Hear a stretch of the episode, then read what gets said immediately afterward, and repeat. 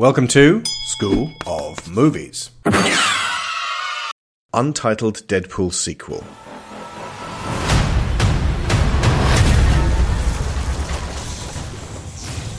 What in the foxicle is this? My name's Cable. I'm here for the kid. What? The kid? Move or die.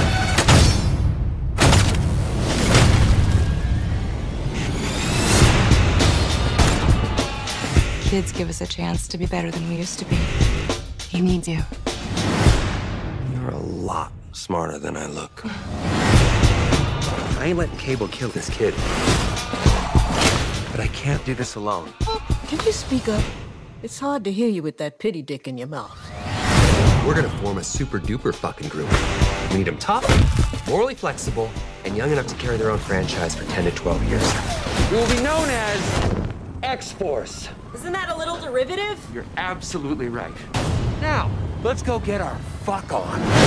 Don't call it a comeback. I've been here for years. I'm rocking my fears, putting suckers in fear, making the tears rain down like a monsoon. Listen to the bass go. Tell me they got that in slow motion. I'm gonna knock you out. Doing the right thing is messy. But if you want to fight for what's right, sometimes you have to fight dirty. And that is why Sisterhood of the Traveling Pants is pure pornography. Oh, God, I wish I finished college.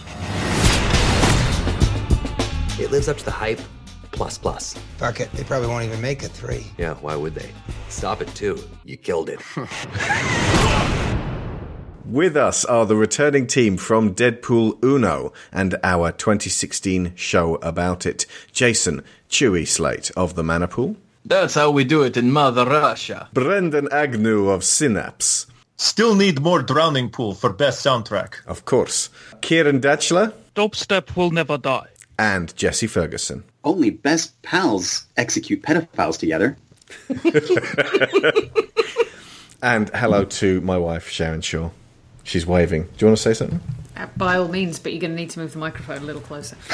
How about you come a little closer? Ooh. Hello. Oh, my. Okay. I would give you one of Vanessa's lines, but... Vanessa's line. There's so few of them. I believe kiss me like you missed me. That'll do. She says that, okay. Now, you might be looking for that very show, our Deadpool show, on this feed right now, and you won't find it. Instead, search for a completely different feed, the School of Movies Archive. Subscribe there, and you'll find 199 of our classic podcasts, all arranged chronologically, and enjoy that extensive back catalogue. I keep getting people saying, where's the... I got Community the other day. Where's Community? That would be on the School of Everything Else Archive. That's where you find it. I had to go looking for the Die Hard show the other day. Oh, yeah, that's on the School of Movies Archive. Mm-hmm. Now, I'm going to do my thing and then we'll talk.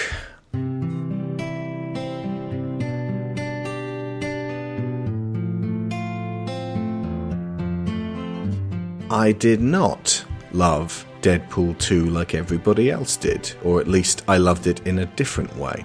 I have complex feelings about the whole experience, and those are worth exploring, so bear with me as this analysis goes suitably meta. The synopsis of Deadpool 2 runs thus. John Wick is enjoying his life choice as a mercenary assassin while his wife lives in their crummy apartment. Then John Wick's terrible career path catches up on him and his wife is killed by goons.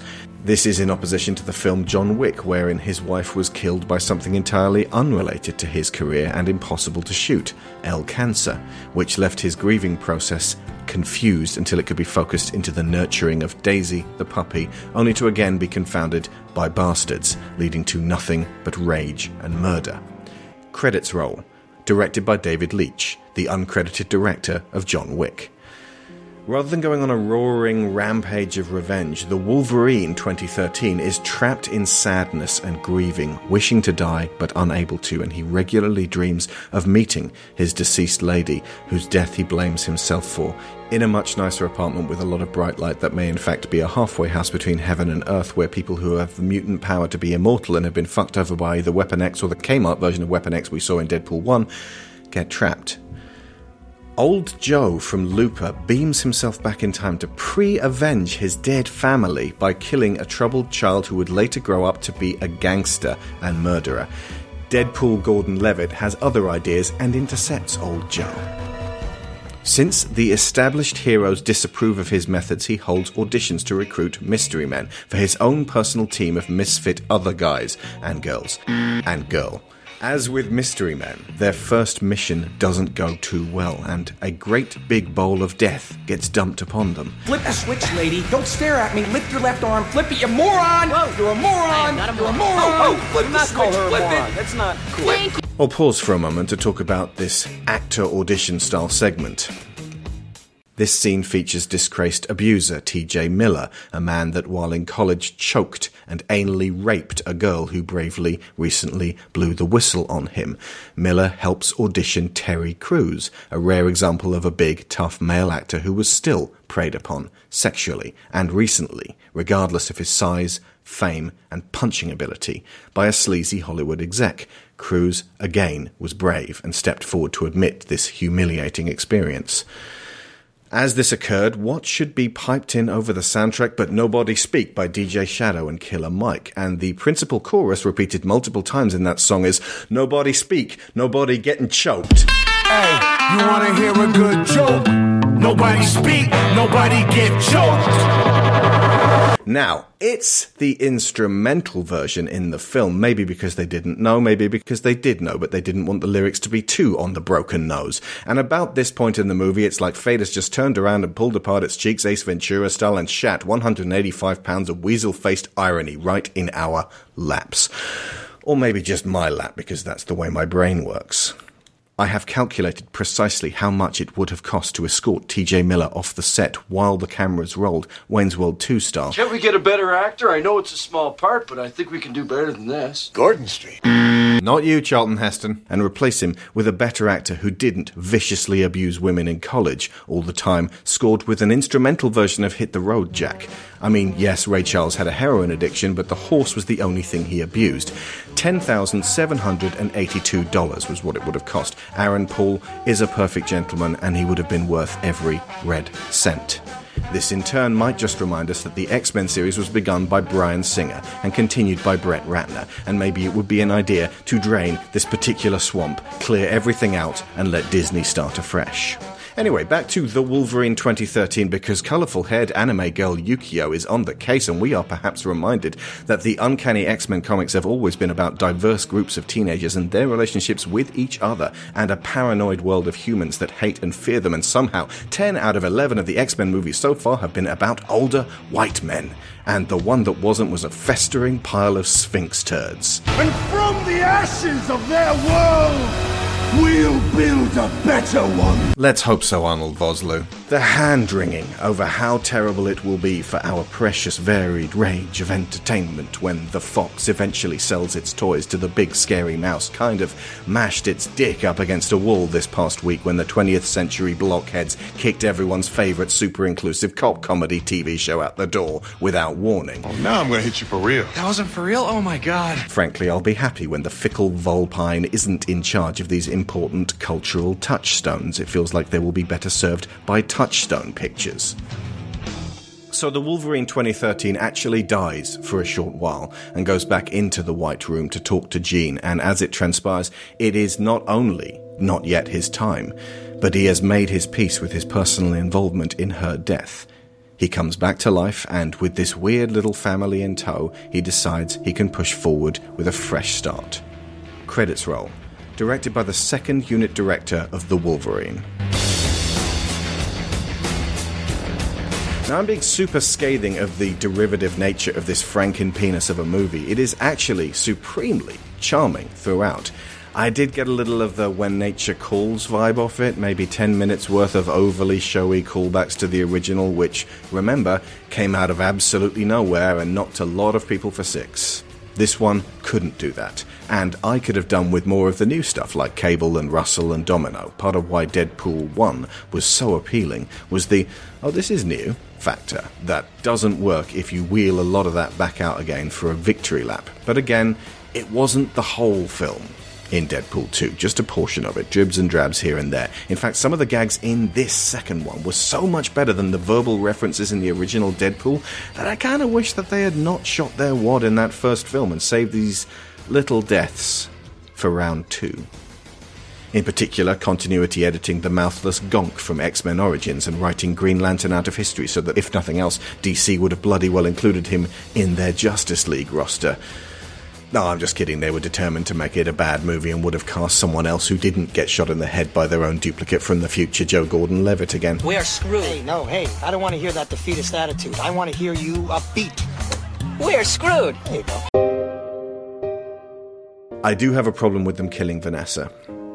All of those people complaining that the end of Infinity War felt fake and forced so that they couldn't engage because of the bigger picture narrative, well, this particular little death felt the most fake, the most forced, the most unearned, the most odd. After the whole first movie of trying to bring these two back together, to then snatch that away as a prompt to get him out the door was uncomfortable, and like John Wick, our grieving process was interrupted by the self-referential jokes. The first film kept those a little more distinct from one another, the humour being used as a shield. There was always a beat to allow the moment of pathos or shame or fear to be its own thing. In this one, the meat of emotional pain is layered down with joke jam and crude custard, like a huge try-hard trifle. Vanessa didn't have to die at the beginning to manufacture drama. Her being pregnant with a little kiddie pool would have been cause enough for Wade's anxiety and perfectly set up the relationship with young Russell. They had all of this in there anyway, and the unshakable notion that Wade was internally fighting the ghost of his own shitty father, that is fertile ground for emotional trauma and growth, and they didn't need to throw the baby out with the bathwater to achieve this. Vanessa could have sat out most of the movie and returned at the end with maybe a few visits in the middle, which she technically does anyway with her Schrodinger's death. You can level, but that's life at these criticisms. Life really does kick you in the teeth just when you manage to get a little shred of happiness. But nowhere near as many dead families result in vision quests and murder rampages as the movies would have us believe. A lot of the time it's just a quiet, painful getting on with it and pulling yourself back together even if you never fully heal, which is less cinematic.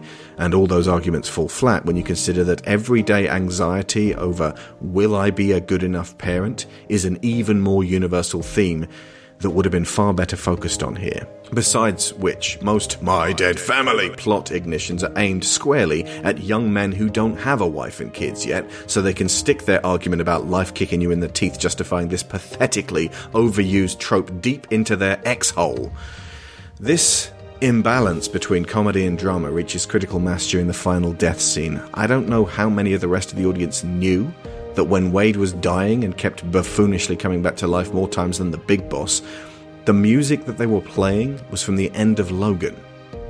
That was a step too far for me, an act of cheeky theft that had the reverse effect and threw me out of the movie. I can't grieve for Wade if the makers of this film show zero respect for Mangold's masterful handling of that scene.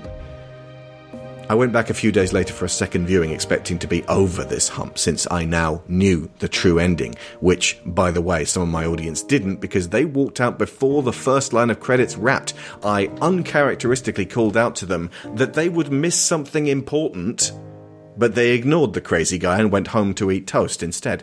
So I should have been on board, right? Vanessa gets taken away at the beginning and then comes back at the end. Isn't that the same as Deadpool 1? Well, yes and no. For starters, we got a whole Act 1 build-up of the relationship between Wade and Vanessa in Film 1. Two beautiful actors with frightening natural chemistry and twisted senses of humour. So when they're parted, it's a breakup, and we understand why Wade leaves her and why he wants to ask her for another chance. That is wonderful and relatable, and we get plenty of them. In this, following on immediately from that first film, we get a span of time with them together that would just about crisp up a toaster strudel without burning it. Vanessa is yanked away so fast, not at the end of Act 1, but before the damn joke credits roll. She spends less time with Avocado Head Deadpool in his suit over those two films than Wolverine has spent so far immersed in liquid with metal things poking in him, screaming. There's actually a difference between Deadpool and Wade Wilson, and this film is disinterested in exploring their new equilibrium. It's a good film. I liked it a lot. But it's sad. It's very, very sad and cruel and painful. And I realised an hour into this second viewing that I hadn't laughed once or even smiled. Just as I was able to tune out the metatextual implications of Infinity War and just feel the palpable loss our heroes experience at the end, so too am I watching a deeply tragic movie with Deadpool 2 about a broken man who thought he could heal and then got cancer, thought he could survive it and then got tortured and mutilated and burned to death, thought he could accept his fate but was then shat back out into the world invincible and hideous, thought he could apologise to the girl he ran out on and forge something new with her, maybe have a child, maybe approach something resembling happiness, and then his terrible actions caught up with him and took her away. It's one or the other, guys. I can either be angry at the writer's decisions or be so sad about Wade's life that I can't laugh anymore. It's made even sadder by the serious presence of Cable. These are two grieving potential fathers caught between only anger and sadness. Deadpool makes jokes out of it, but it was Pagliacci with perfect timing. So they didn't need the music from Logan at the end. They had a man whose life was just as fucked up, doing one last good thing with his violent Ronin self before dying.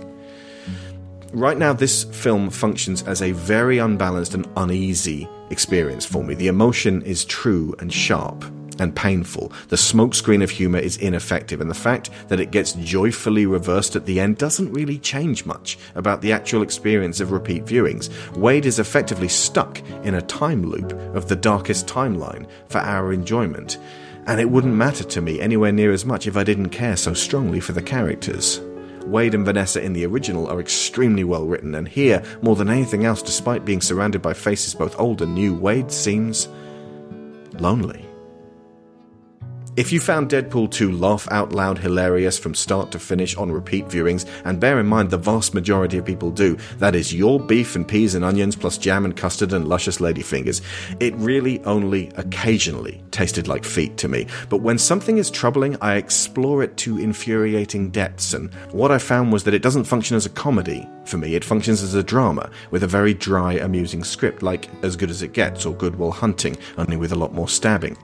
I relished every returning moment for Colossus and Negasonic. I choked up over Russell, so excellently performed by the gem that is Julian Dennison. I've been looking forward to Josh Brolin's Cable, and his playing that role straight was exactly how it should have been.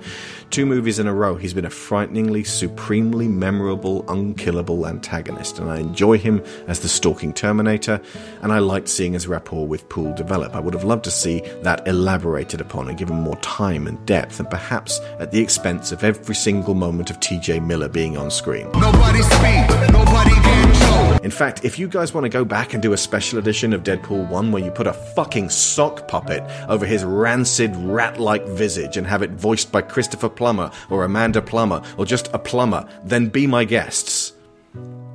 We're in a place culturally where Lyra has had to ask me before she left for school yesterday, is Ryan Reynolds still cool? And she wasn't asking about his street cred and general marketability, but whether he was predatory, either now or in the past. Fortunately, I could tell her that yes, Ryan Reynolds remains very cool. We listed his openness about his anxiety as one of his strongest points, and frankly, anyone could look into those soulful, vulnerable eyes and see a man worthy of respect. Zazie Beetz as Domino was wonderful, although there's yet more ironic tragedy obliquely linked with her powers of luck. While all of her stunts were magnificent, one of her doubles, Joy Harris, died during a motorcycle sequence that I would guess was excised from the final film, possibly explaining why the movie became a PlayStation 3 game for half a minute. There is a relatively short list of movies where people died as a direct and preventable result of shooting. The Crow, Twilight Zone the movie, The Expendables 2, Triple X, Top Gun. In all cases, the rest of the shoot and the movie itself is coloured by that unspeakable tragedy, and it's never balanced. Nobody sane would ever say a film is worth a life, unless that life is T.J. Miller's. Nobody speak, nobody can show. I never want to see the day where stunt actors can't find work because studios are just doing everything digitally, but protecting the people who bleed for our movie magic should be a priority no crew or studio ever loses sight of. What I will say I love most of all, though, is Deadpool's enjoyment of things perceived culturally as unmasculine. This sub-series, tangentially linked to the stubbornly mediocre X-Men films, is gleefully progressive, whether it be the nanosecond acceptance and cute lampshading of Negasonic and her girlfriend, or Deadpool in stiletto heels, pirouetting gracefully to Celine Dion, lest we forget the pegging. Crocs, unicorns, cute animals, gay hearts, squeezing Colossus's steel hiney, docking with Cable, and the celebration of pop songs that boys would naturally reject to appear cool and macho, and oh so heterosexual, lest they be cast down by the menfolk. I love how Deadpool gives the finger to toxic masculinity, confounding their need for gravelly voiced heartless killers, maintaining the agency and sometimes scary aggression of women. They are not there for the male gaze, not to mention nudging people of many ethnicities into the spotlight for their moment. Could have still done with more of that. It may not be the mix of humour and drama I want to see replicated everywhere, Lord knows, only this second outing had a bit of a shaky landing, and it being a superhero movie that's funny, self-referential and sometimes subversive does not distinguish it from the MCU. But, despite Wade's misgivings throughout the whole film, his heart is absolutely in the right place.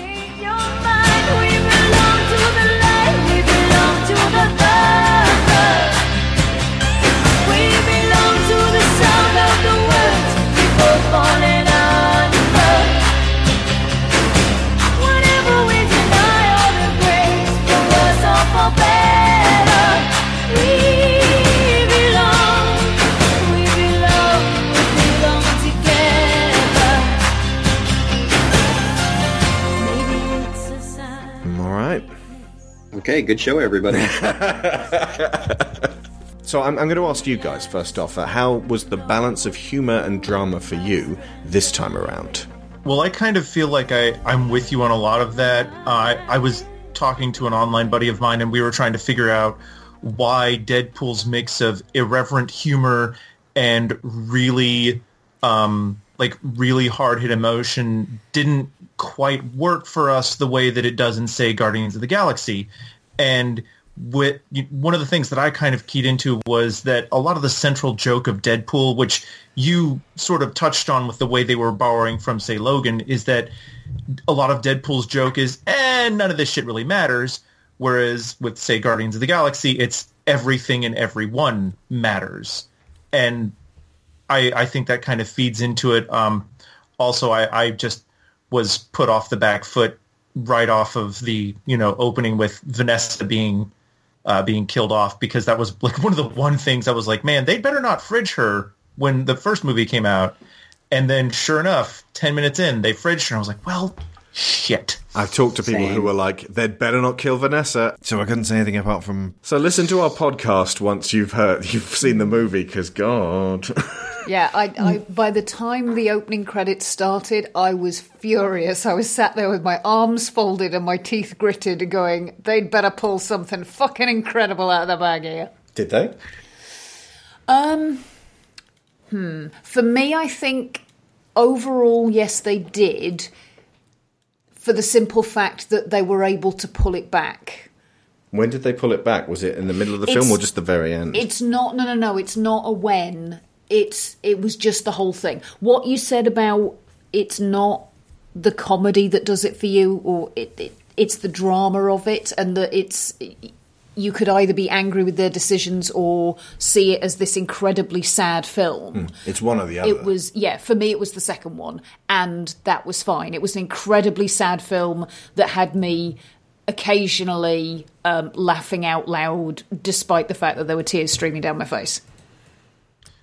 There's one thing that I don't want to defend the decision to kill Vanessa, because I agree with you, Alex. I think they could have done something equally dramatically interesting without resorting to that.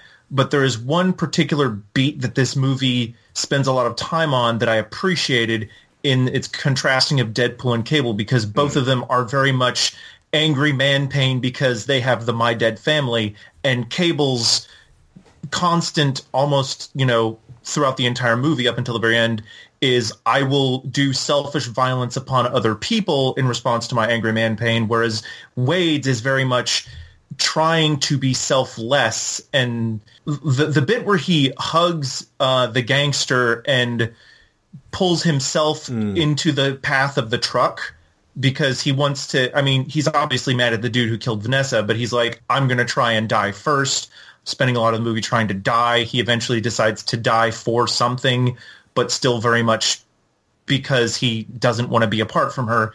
I liked the way it contrasts those two different approaches to the My Dead Family. I don't know if it was worth losing such a well-done character, but, I mean, it's a good point to make considering that this is like the second time in 2 months that Josh Brolin has done I Am Angry Man Pain killing people in a Marvel movie. One of the things that I was worried about after the first movie was that they wouldn't be able, that Deadpool wouldn't be able to sustain an entire movie effectively by himself, because the first movie they got around that by interspersing that origin story within it. So you only saw like 7 to 8 minutes of Deadpool at a time. And I was really worried that this movie was going to fall way over the top on the bathos. And the trailers made it sound like they were going to enforce the team dynamic, like it was going to be a secret X-Force movie, and that was how they were going to get around it. But I don't think they really succeeded, and I kind of felt like there was too much Deadpool in this movie, and fridging Vanessa like that was just the start of it. It felt really cheap to me, and I had the same reaction as a lot of you did with at the beginning, be like, they better figure out a way to walk this back. That first movie is very carefully crafted into three distinct sections.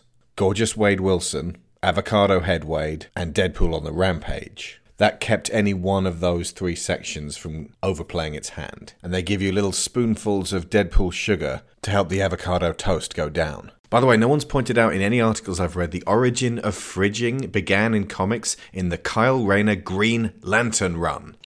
I think you guys are missing the major payoff from fridging Vanessa at the very beginning, and that was the opening credits.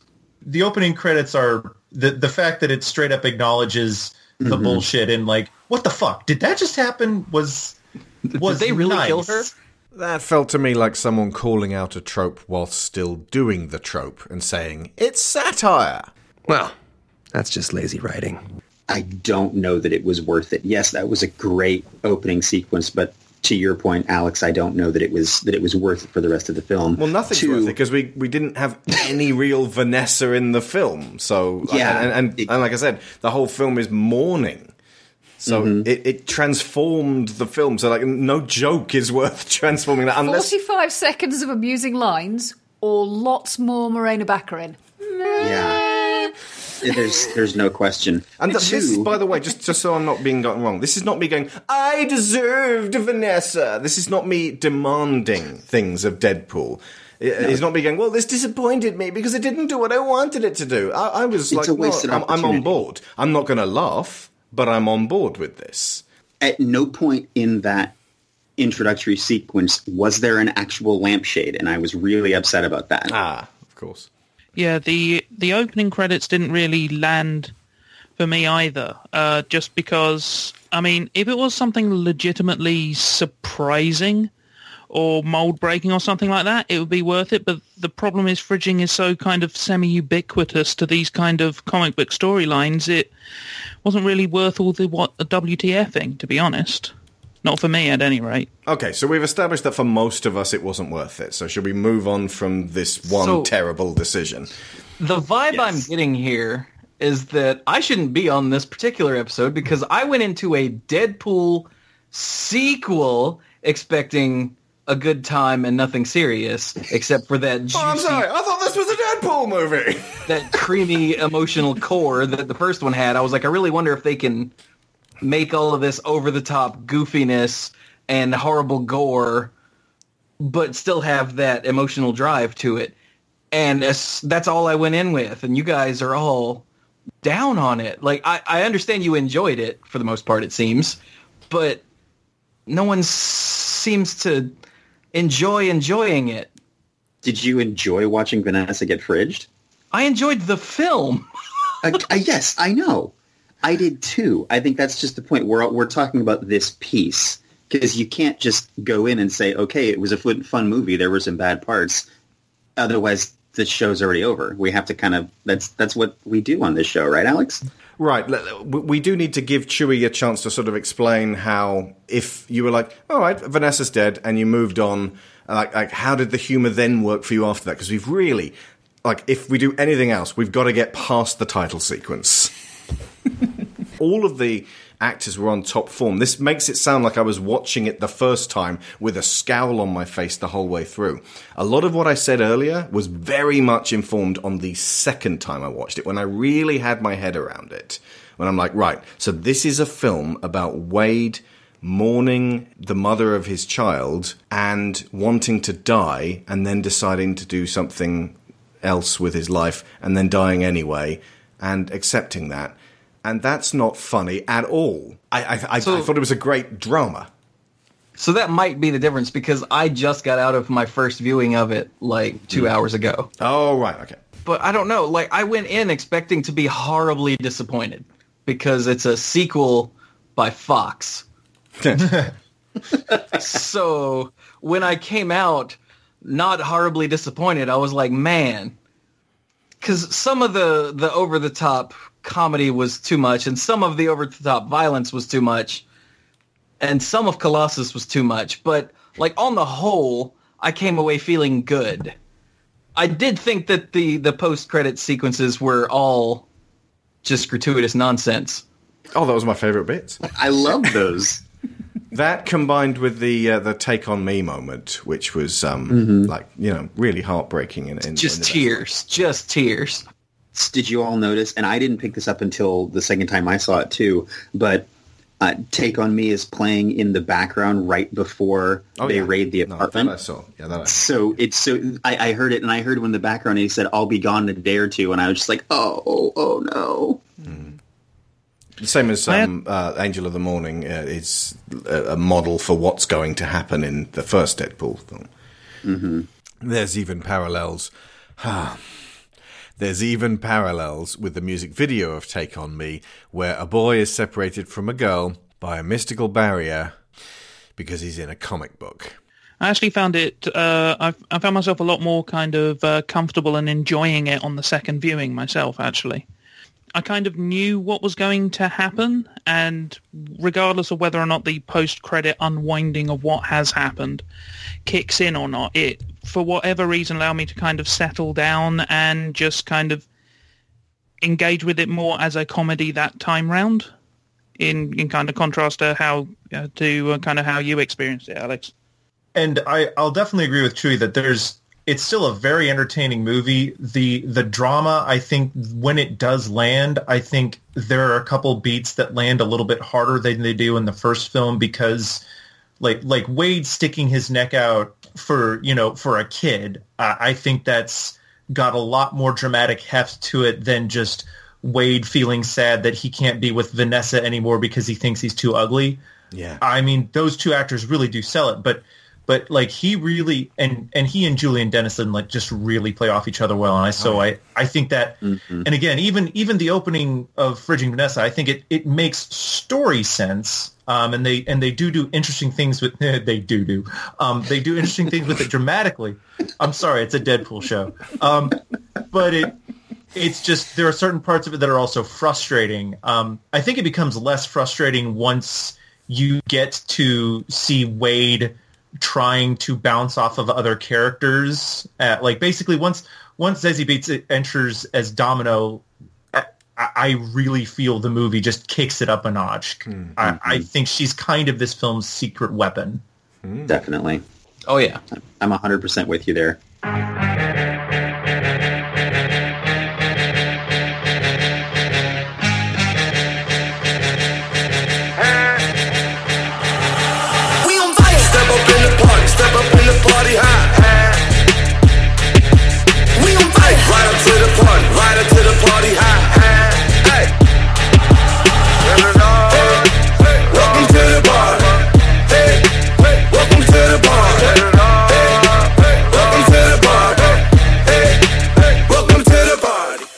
So actually that leads to one of my questions. Were you suitably amused that the assembled X-Force was just a sly winking gag about all the background mutants in this 18-year movie series simply turning up and showing off cool powers, but never amounted to anything impactful story-wise? Or do you wish they'd actually developed the team?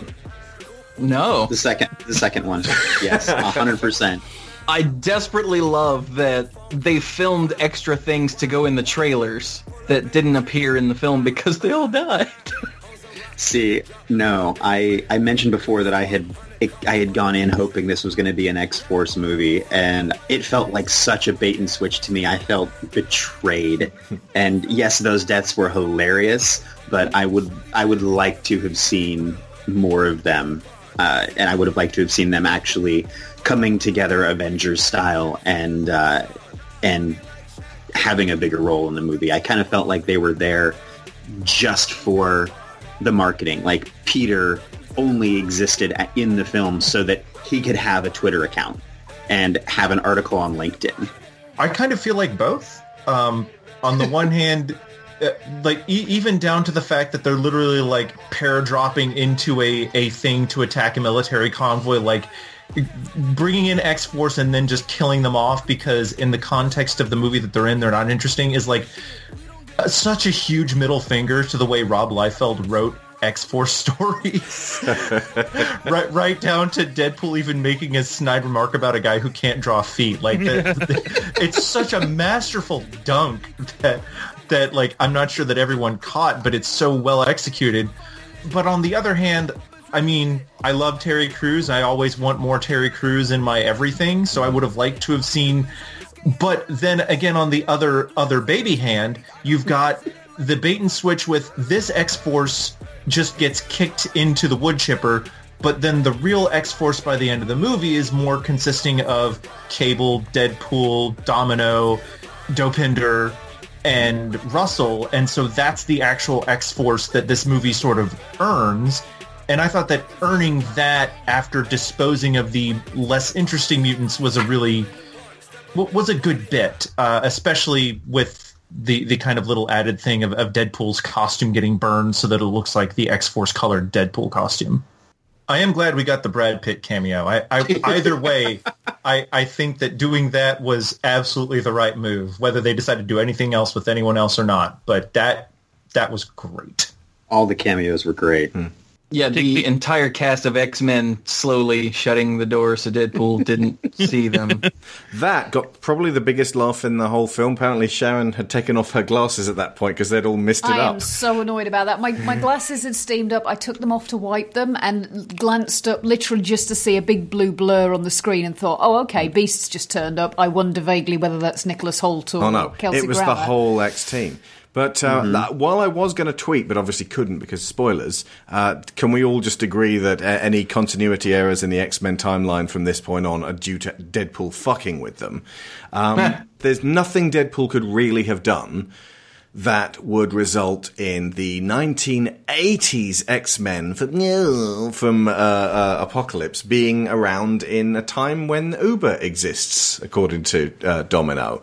That's fucked the entire X-Men timeline forever now. No one even attempt to make sense of it. Honestly, though, I feel like they'd already done that substantially themselves, because I still can't draw a line between when James McAvoy stops looking like James McAvoy and starts looking like Patrick Stewart, because at the moment it seems like it has to happen overnight. Yeah, and hang on, which Jubilee from which generation are you? But it's fine. Like it's they'll probably do what DC will now start doing, which is no continuity whatsoever. That's fine.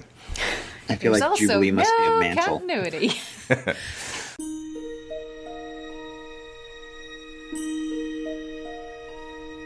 The sun'll come out tomorrow. Bet your bottom dollar that tomorrow there'll be sun. Okay, so does Cable function only as a parody of grimdark revenge anti-heroes, or does he have more to him? Because I feel like I was reading a lot more into him simply because Josh Brolin has that much charisma.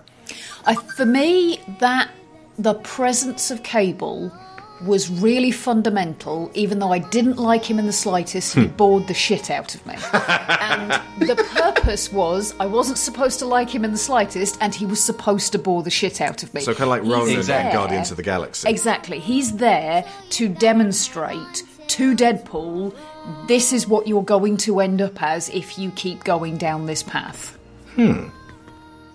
Yeah, he was a walking extreme logical end of My Dead Family. Absolutely. He's not just parodying the revenge anti-heroes that we've had such a slew of, although there obviously was that to it. To me, he was parodying Deadpool to himself. However, like, rewind a little bit. Time slide us back to the future there for a moment there, Chief. Because, like, when Cable came home from whatever business he was doing with his guns and then found his family fricasseed, I doubt that just before he opened the door, he was canning up the stairs going... We get on quite well. It's just Rosie being Cable, and then finding this out suddenly made him go, "My dead family!" It feels like he was grimdark as fuck already. Yes, obviously he was. But then he went Super Saiyan grimdark after his family died. True. Then he decided, I must kill children. But I can't see any correlation between Wade and... Cable. I feel like Wade would cease to be before he became grim. It's not the person, it's the actions, it's the extremity to which Cable has gone in order to try and undo the thing that happened to him. It takes a different format, but I feel like it was there to point out to Wade the extremity that he was going to try and undo what had happened to him, in terms of trying to kill himself over and over and over again. The point being, it doesn't matter how much you do that. In fact, at this point, it doesn't even matter if she comes back. The pain you felt when you lost her is already there. It's already in your heart. You can't unpick that. You have to learn to deal with it. And the parallel narrative for the two of them was, you have to learn to deal with it. And I think the fact that Cable's end point was, I don't need to go back and be with them now. I know they're okay. That is enough for me. That settles that pain for me. And by the end, I loved him. I loved that end for him, that was his choice. If anything, the only bit of it that I was maybe not wildly keen on in terms of those parallel narratives was that when you had those little end bits and Wade goes back in time, he just kills the guy who's going to kill Vanessa. You know, he's already done the thing with the lucky token and saved her life, but he still has to kill the other guy. Now, I know it's not the same thing as going back and killing the guy when he was 10 to make sure that it never happened, but it still did feel a little bit like, yeah, but you kind of... Marge, my friend, I haven't learned a thing. Yeah. A little bit of that. See, well, that's having their cake and eating it. Cable's gone so far down the road of anger that's how he's been consumed by his dominant emotion after his family are killed. Deadpool's gone down the road of sadness to the point where he's kind of got nothing left, and then all he can do after that is to sort of grow. So that's why the first thing he does after he lets go with Colossus is to just go to Russell and reach out to him and then start killing people in his defense, but it's an empathetic move. Deadpool is actually trying to relate to people. And at the end, Cable kind of learns from him by channeling just a little of that anger into sadness. That kind of stops him in his tracks. A little bit, yeah. I think, though, as well, I had this crazy thought fairly early on in the movie that Cable was Russell, who'd done something so terrible that the only way he could think of to fix it was to go back in time and kill himself as a child. And I was a little bit gutted that didn't turn out to be the case. It's a neat idea. Mechanically, he was very good as a straight man for Deadpool to bounce off, and a different style of straight man than Colossus as a kind of straight man foil for Deadpool as well. Because you're working on the kind of naive, thinking the best of everyone sort of straight guy and the grimdark anti-hero straight guy, which was a nice contrast to have, and kind of kept the comedy more alive for me throughout the throughout all the exchanges. Yeah, you've got Cable on one end, you've got Colossus on the other, and then Deadpool just flitting around in between in terms of morality and doing the right thing versus paying the price for it.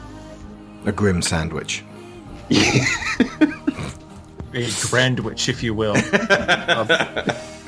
Oh my God, they are the two ends of the ethical spectrum, aren't they? Yep. Mm-hmm. Oh, that's creepy. I don't know how I feel about Cable as a character in his own right, because I haven't read enough of the comics to be sure like how accurate to portraying his strengths the movie is.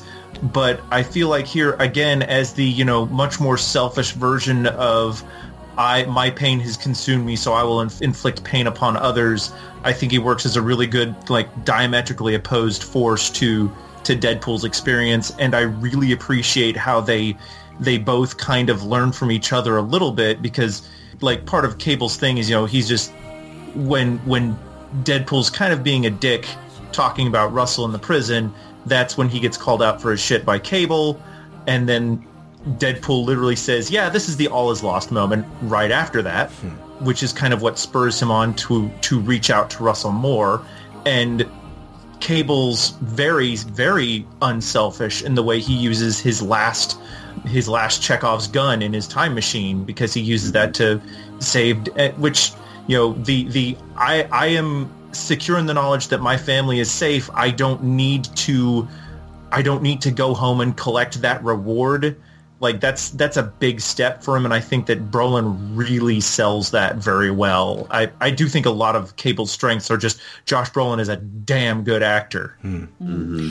It's just occurred to me that Cable is in a far more personal position to teach someone about being able to live with your pain and not inflict harm on others as a result of it. Not Deadpool, but Russell. If the dynamic had been Russell with these two unkillable dads fighting to take and save his life, that's a powerful dynamic that they were just on the cusp of making a more complete triangle. In this hypothetical version of Deadpool 2, Russell teaches Deadpool to get over his fear of losing those he cares about, that the connections are worth the risk that they will someday be broken. Deadpool teaches Cable to access sadness as a way of abating that dreadful anger. And Cable teaches Russell that he doesn't need to have his vengeance, that he can just let the horrific wounds of the past fade into scars and carry on to better things. I think I had to see him as a new character. An original character, because there wasn't much that really, apart from his appearance to a point, there wasn't much that really felt like the Cable I know from the comics. And I haven't read vast reams of Cable stuff, but enough that didn't really seem to be a replication of that. Although I think the children's home being called the Essex Institution was a bit of a nod to that. Mm-hmm. So it was kind of a recognition of, yeah, we know what his backstory is, but it's not that relevant to this story. Frankly, the Deadpool movies, they're made by people who know the X-Men more than any of the previous X-Men movies. They're wanking over Juggernaut. They're like, oh my God, I love that guy. Mm-hmm. To which I would say, fire the rest of the current X-Men team and let the Deadpool team take it over. It would be anarchy. True. It'll be anarchy. My closing thoughts on Cable were just that I loved him in this movie, and I don't want a Cable movie. Yeah. Oh, yeah, I want a Domino movie. I don't want a Cable movie. Oh, yes. One of my questions is, actually, how the hell do they move on from here? If they do an X-Force movie with most of this team minus Deadpool, how's that going to be? If they do this most of this team plus Deadpool, that's a Deadpool movie. Is it not? I mean, is that an Avengers? It doesn't have to be. Like... It's only a Deadpool movie if Deadpool gets most of the screen time. I think they could easily do an X-Force movie with this crew, as long as if they just shared the spotlight a little bit more. If they had some scenes that were just Domino, if they had some scenes that were Cable by himself doing stuff, or Cable and Deadpool, or Domino and Cable, or Dopinder and Christopher Plummer. And I'm fine with this. Yeah, I'm inclined to agree. Avengers is not a Thor movie. Yeah, sure. But again, the first Avengers film was overpowered by Tony Stark. That's not a bad thing. Okay. He was great. I just spent my entire time looking at Chris Evans, so... But he was there and quite important. Yes, he was. Yeah. Their central conflict was the main thing, but it was about Stark growing. Steve doesn't grow a damn inch. She's doing a weird little face there. So stop thinking about him growing inches.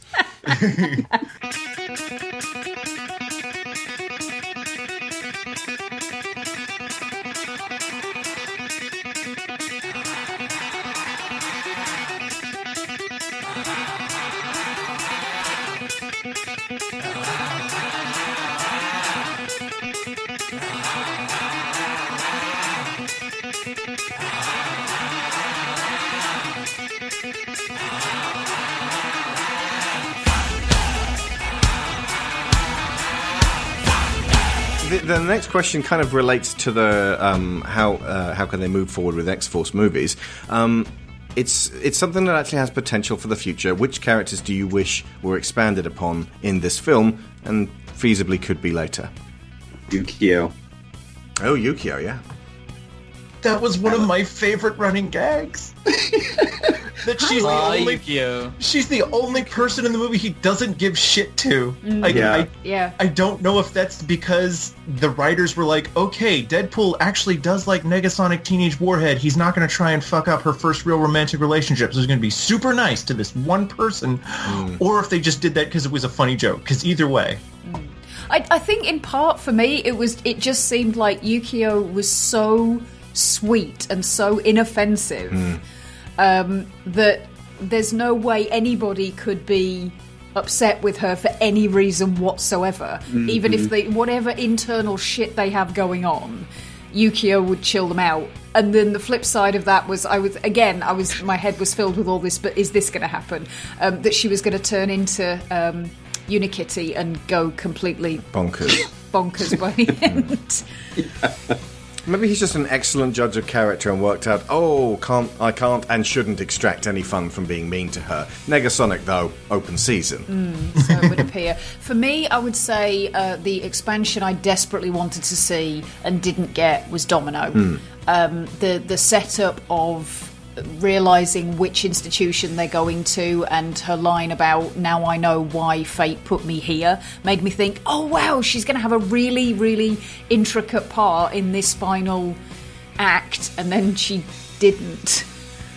Oh, speaking of fate, and I'm just going to say this and then not belabor the point, but the next time you guys watch it, it's going to bother you, and it's a nitpick, but it's Cable puts that little token right next to Deadpool's heart, and then has to make sure that everything happens immediately afterwards over the next 20 minutes precisely the same, so that they're in exactly the same position, and then he shoots so that Deadpool can get it through the heart, but ba-ding, and then it knocks off the little trope inside his costume.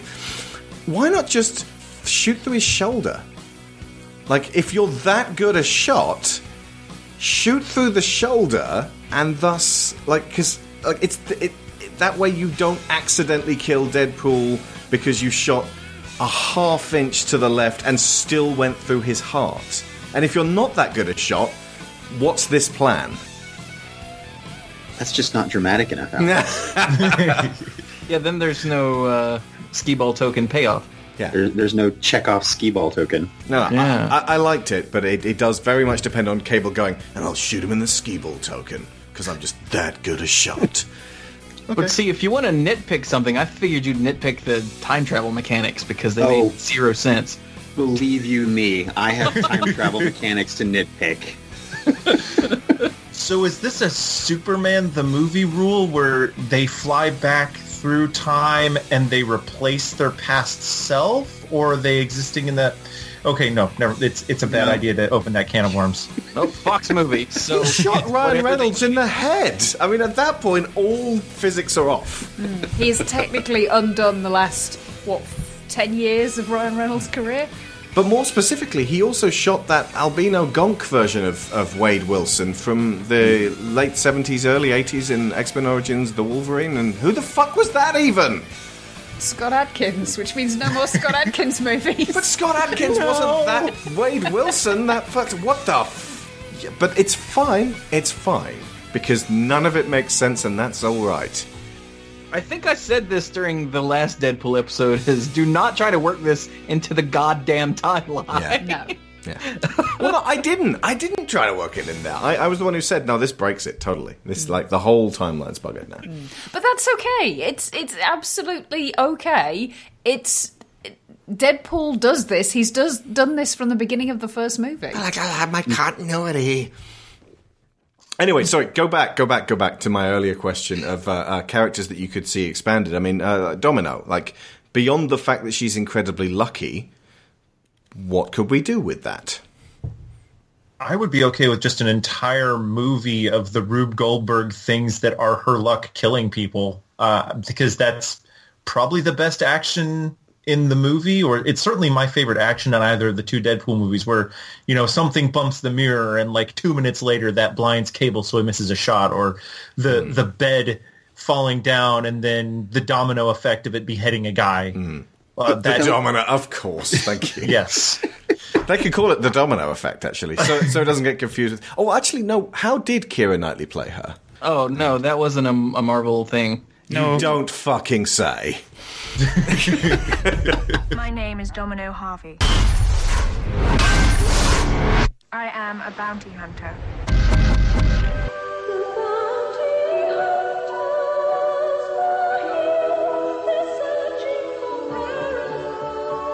So this is Zazie Beetz' Domino solo project. How the fuck do things go wrong for Domino for us to have the tension throughout the movie is the thing. Like, she could be lucky in the short term, but very unlucky in the long term. How do we, like... Well, because that's how conflict happens. You have bad luck. Well, yeah, but if she's lucky, then there's going to come a point where the options of things that could happen to her are going to be the horrendous and the slightly less horrendous. Also, the people around her lucky. Aren't lucky, so it could get to the point where what's lucky for her? Start losing people left, right and centre. A piano falls from a high building, misses her but crushes her boyfriend or girlfriend. Then you're just fridging people again, and you guys will complain again. This is crap. I don't like it. Wow. Do something else. Don't do a Domino movie. I do see two ways you could potentially do that. One would be the kind of, like, I guess, rote superhero way of somehow she loses her powers, and so you have, like, a bit of a Spider-Man 2 thing, and that could be interesting. But the other option would be just the conflict arising from bad choices rather than bad luck. And I think that... I mean, there's definitely a way of, you know, Domino at the end of Act 1 makes a very, very, very awful choice that has wide-reaching ramifications. You know, she survives whatever encounter and seems to have ended up like, oh, hey, I have, you know, a bunch of money and, you know, the stuffed crust pizza was free today, so that's awesome. But then, like, she finds out 2 weeks later, oh, wait, this was actually awful. I've got to go and fix it. I mean, I guess that's one of the two ways you could take it. I just want more of her somehow. I'm okay with whatever. They could make quite a profound story there, actually, if they're going to lay luck against choices and get people thinking about the things that they choose to do and the some things that we have no control over because they are based on luck. It is human nature to, if something goes wrong for you, blame it on something outside yourself. And if something goes right for you, take credit for it. Not everybody does that universally. It can be affected by all sorts of things, but that is the basic bias perception that we have of things. I know a lot of people who are the polar opposite, and if something goes wrong, it's their fault. If something goes right, it was just luck. Yeah. A lot of creatives are like that.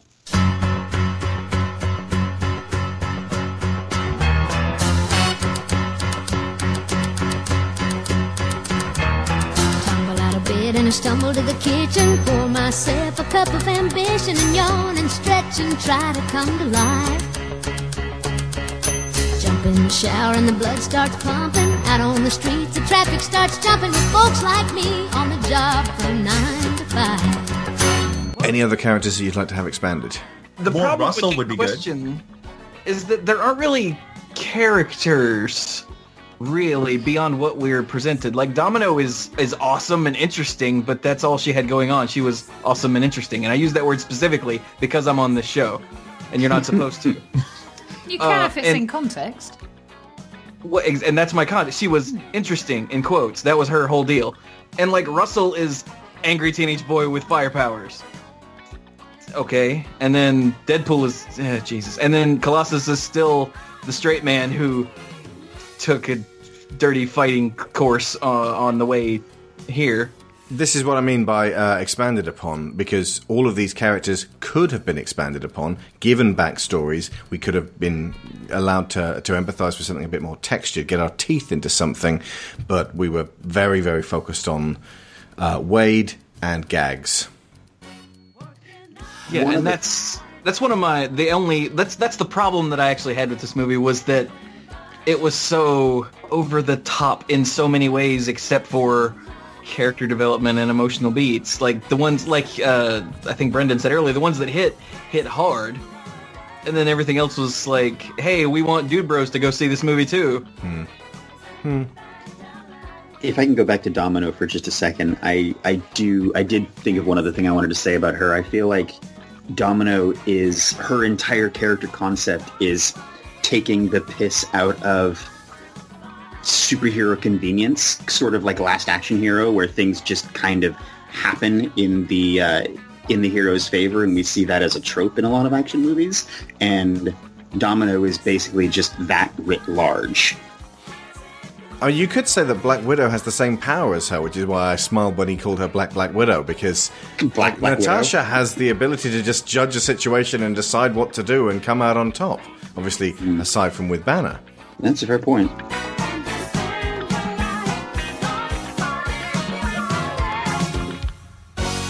Was the Juggernaut a source of delight for you guys?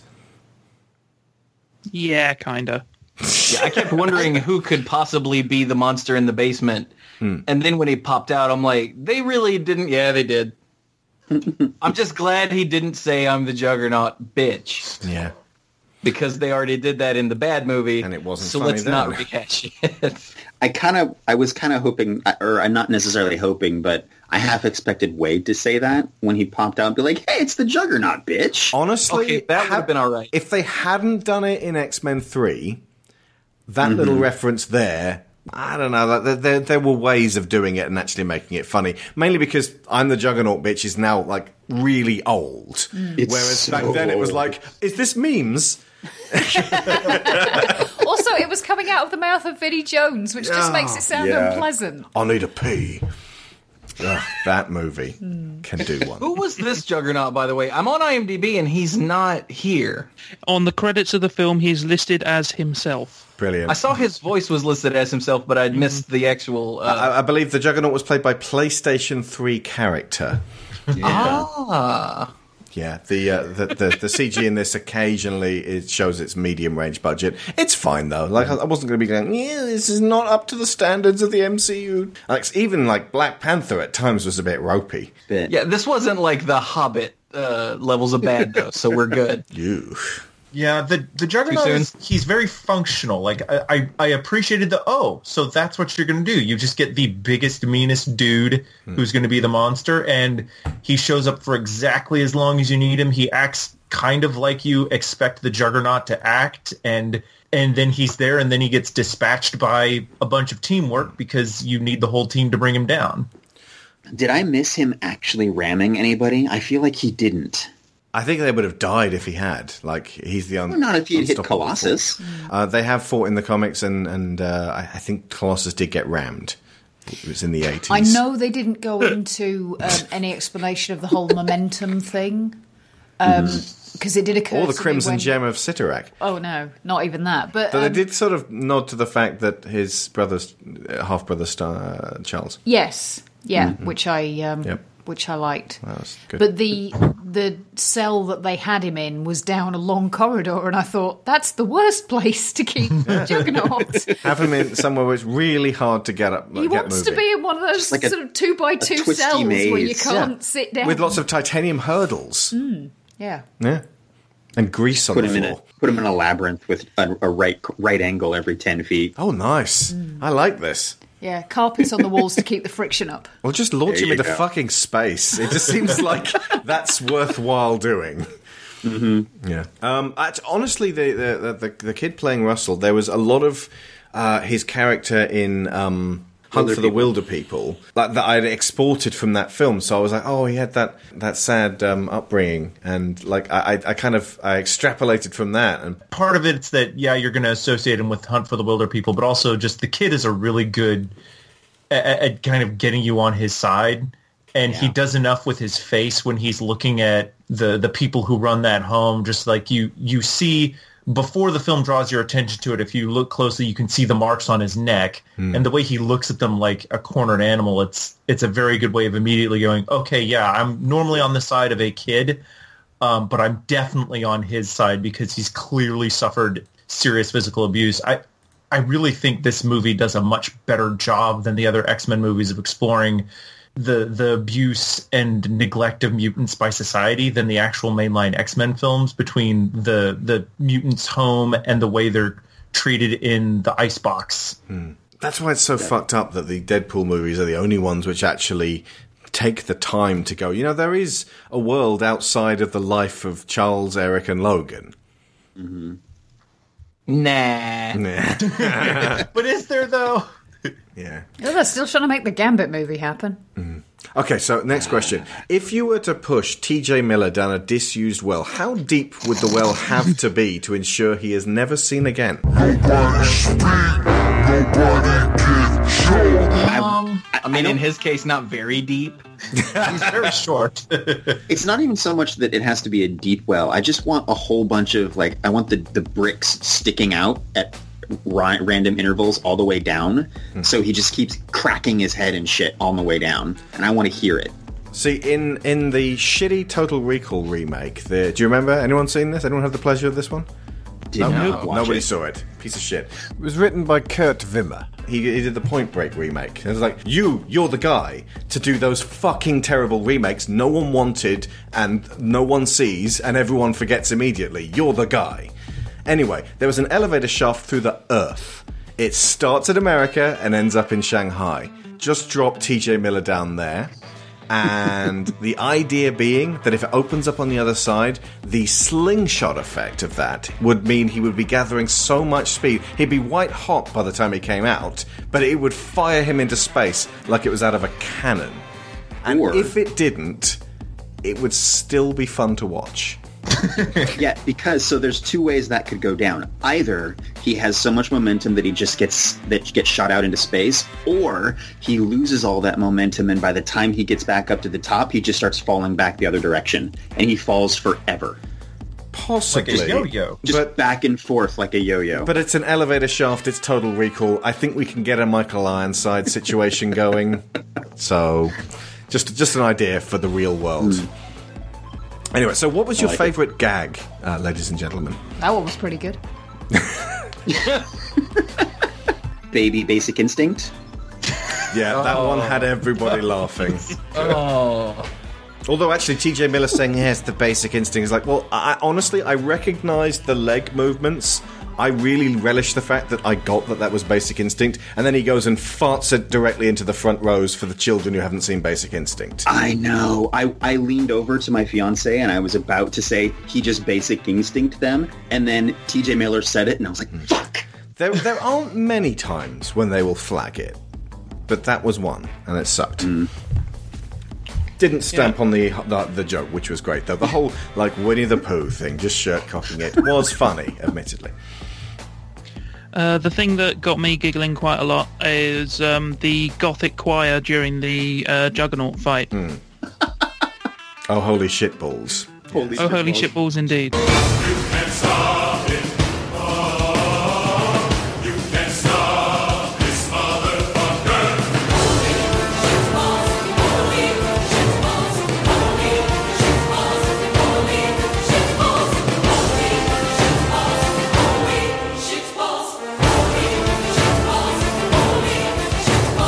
Which one really tickled you, Sharon? You were in tears with laughter. Was it just the end sequence? Yes, the end sequence with all the time sliding really made me laugh. I think if I'm going to say favourite gag, just flat out gag, it would probably be that end part, because the rest of it, the humour moments were so tied in with the emotional low points for me that I was crying for several different reasons all at once, and it makes it hard to pick them out. Yeah. It's also the all-time low point of those people in the Human Centipede who signed up to do that film. Oh, sweet Jesus. Why? Why do they have to remind me of that? You've not even seen the film. I know, it's not the point. I'm not saying it's good. My God, it's not. Oh. That actually might be one of my favorite meta gags, because him saying, like, this is the all is lost moment, when that, you know, later on they call attention to the fact that if the movie ends at the convoy, then there's no need for a third act. The all is lost moment usually comes about 2/3 of the way through, and that moment is 2/3 of the way through up until you get to the end of the convoy bit, at which point there's a second all is lost moment when he's ripped in half and has to get help from Cable. So I think that one's really... I'm also a big fan of again, the dunking on Rob Liefeld was very amusing for me. Yeah. Mine was either the X-Men cameo or the deaths of X-Force. Which, like, okay, I have a confession to make. I own... like the first 100 or so, maybe actually probably more, issues of X-Force. Like, so I was you read the X-Force first fan. Issue and you went, well, this is a good comic. And then you read the second issue and went, still good. Third issue, man, this just keeps getting better. Fourth issue, not a foot on the page. Fifth issue, loving this comic. I mean, there's so much else that I could be reading right now. So many image-related super teams that are a bit like X-Force and a bit like X-Men, but not actually X-Men or X-Force. But I'm going to keep reading the original, authentic X-Men ripoff. You just kept going. Okay, one, I was like 12, so eat a dick. So was I. Why the fuck do you think I was reading X-Force like an asshole? And so I was a huge fan. And then I don't know how you guys are, if you ever were into comics. I haven't been for a long time. I just told you I was. I'm the rest of them. Eventually you realize you just buy it every week, you just because. That said, Sharon, when you said that you didn't know how Cable was compared to his comic version, he's dead on for very early Cable. Yeah. Okay. Just dead on. That said, when Shatterstar flew into the helicopter blades, I laughed so hard I'm pretty sure something came out of my nose. It was so great. I will say that I loved the Vanisher bits. Like, up until we saw Brad Pitt get electrocuted, I wasn't sure that was actually a real person or if it was just Shatterstar holding the parachute. Same hand.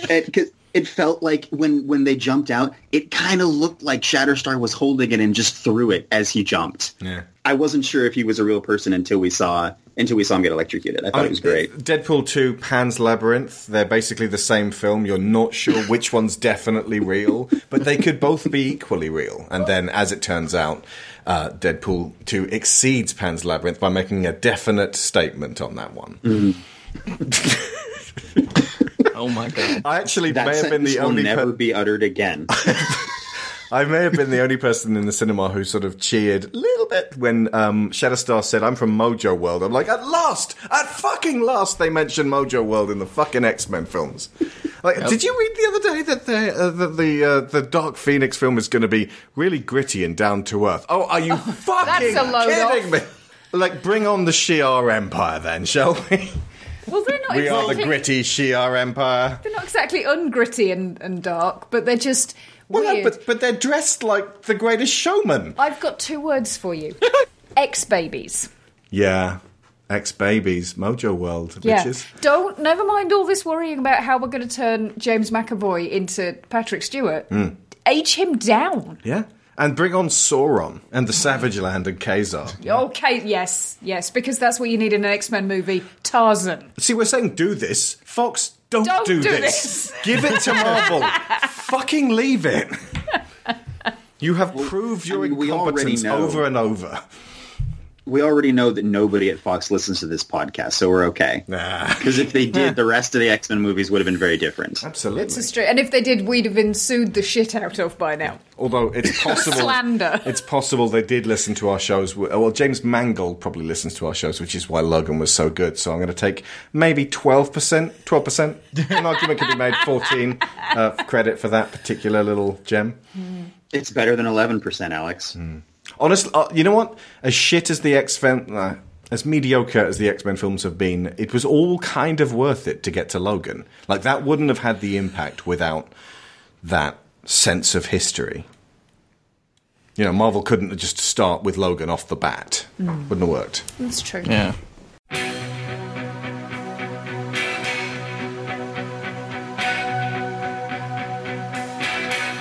If I could turn back time, if I could find a way. That being said, maybe my biggest disappointment with Deadpool 2 was that we never actually got to see a real meeting and a real clash between Deadpool and Wolverine. It's a little thing, it's fan service, and it doesn't diminish the quality of the film itself. But it's one to tick off the bucket list. It's gotta be Reynolds, it's gotta be Jackman. And time's ticking on for the possibility of that, because it also feels like it's got to be R-rated.